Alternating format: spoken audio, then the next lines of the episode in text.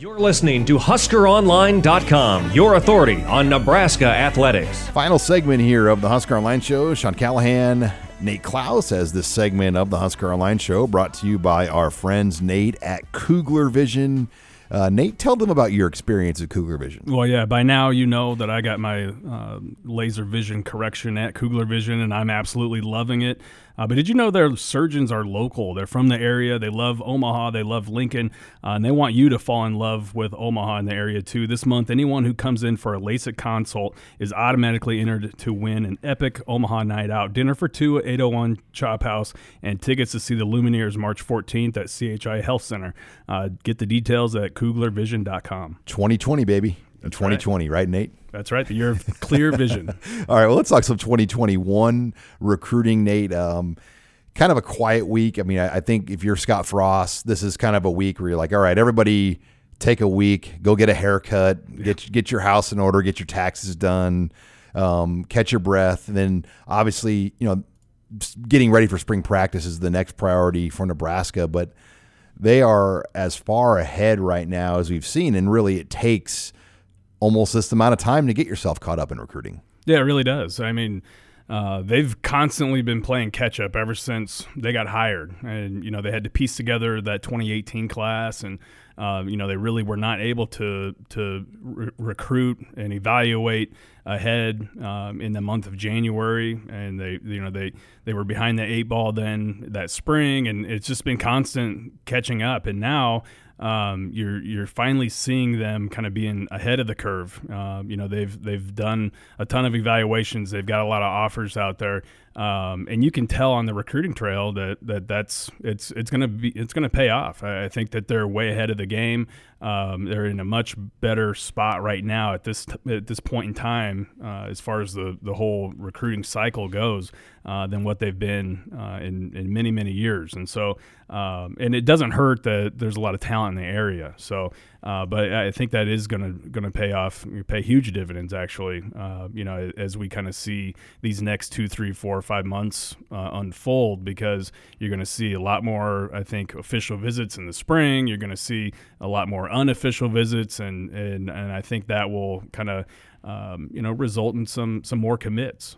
You're listening here to the Husker Online Show. Um, did you see? Uh, any new offers, Nate? I mean, was it kind of a quiet week on that front? I mean, it looked like a couple went out, but not not a ton of action. Yeah, not a ton of action. Uh, there were a couple new offers. There was a running back, David Holloman, uh, out of Michigan. There's a wide receiver DB type out of Ohio that that picked up offers, but uh, pretty quiet. I, I, would say maybe the biggest news was Thomas Fidone.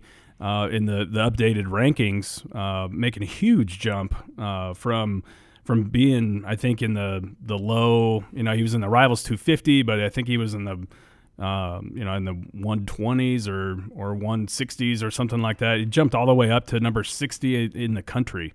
Um, I mean, and for a tight end to jump all the way to number 60 in the nation is it's pretty much unheard of. I, I think it's been a long time since there's been a tight end rated that high, and um, I mean, he's just a few few spots below Teddy Prochazka there in the in that top top 100, and and I think you know I've got reason to believe that, that he's going to continue to, to climb the ranks. I mean, he's continuing to get uh, more and more offers, more interest, and, and I think the more that uh, that people get to see him and just how how talented he really is, I think that uh, he could be you know one of those rare tight ends that flirts with five star status. Well, Nate, there's currently two tight ends still ahead of him in the 100, so it tells you it's a deeper year um, in the tight end position rankings. Um, at number 38 is Hudson Wolfe. Um, he's out of Tennessee, 6'6", 200, 235 pound tight end. And then Clemson's got a, a commit, um, Jake Briningstool um, out of Brentwood, Ravenwood, um, another Tennessee product. So there's two tight ends in Tennessee. He's 6'6", 215. Um, you know, so it is a very good tight end year, uh, but there's no doubt as far as this footprint of, of the Big Ten, the Big 12, um, he, you know, Fidone is far and away the top guy. Yeah, and, and obviously I'm more familiar with Fidone, but um, and I know Briningstool, you know, I'm familiar with him, uh, and he's really good too. But I would I'd put Fidone right up against either one of those two guys uh, right now. So um, yeah, it is is a deep year for tight ends, and and I think that uh, you know, especially when you've got a guy like that in your own footprint and virtually in your own backyard, uh, I think that's a good that's a good problem to have. Now, um, just like a bunch of other these highly ranked guys in, in the area or even in-state guys, I mean, it's it's far from a foregone conclusion that he's going to be that he's going to end up a Husker, but I think you, you have to like where Nebraska's sitting with a number of these guys, including Thomas Fidone right now. Yeah, and you look at just say 500 mile radius, Nate.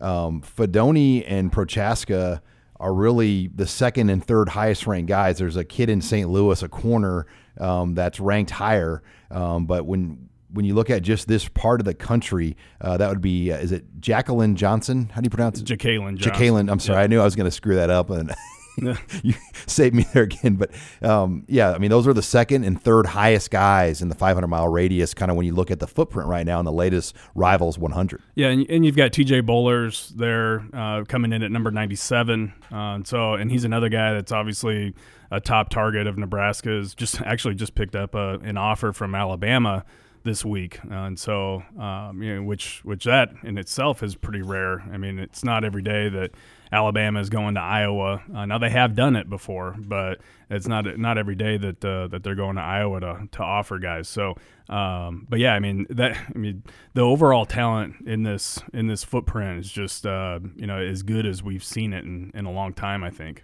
You're listening here to the Husker Online Show um, as, as, we kind of give some final thoughts on recruiting. We were on the in-state tour as well. Nate last week uh, hit four different schools. Um, let's go to Omaha Central as they've got a 22 there. Um, you know, we think 22 is going to be a good year. Um, and I think Friday when we were out at Central last week, that really solidified things for us. Yeah, there's no doubt. Uh, Deshaun Woods, uh, 2022 offensive lineman. Uh, I mean, he's got a chance to be pretty special. I mean, just you uh, you take one look at him and you're like, okay, yeah, this is uh, this kid's got a chance. I mean, he's he's six five, maybe pushing 6'6", 270, 280 pounds right now, and not an ounce of bad weight on him.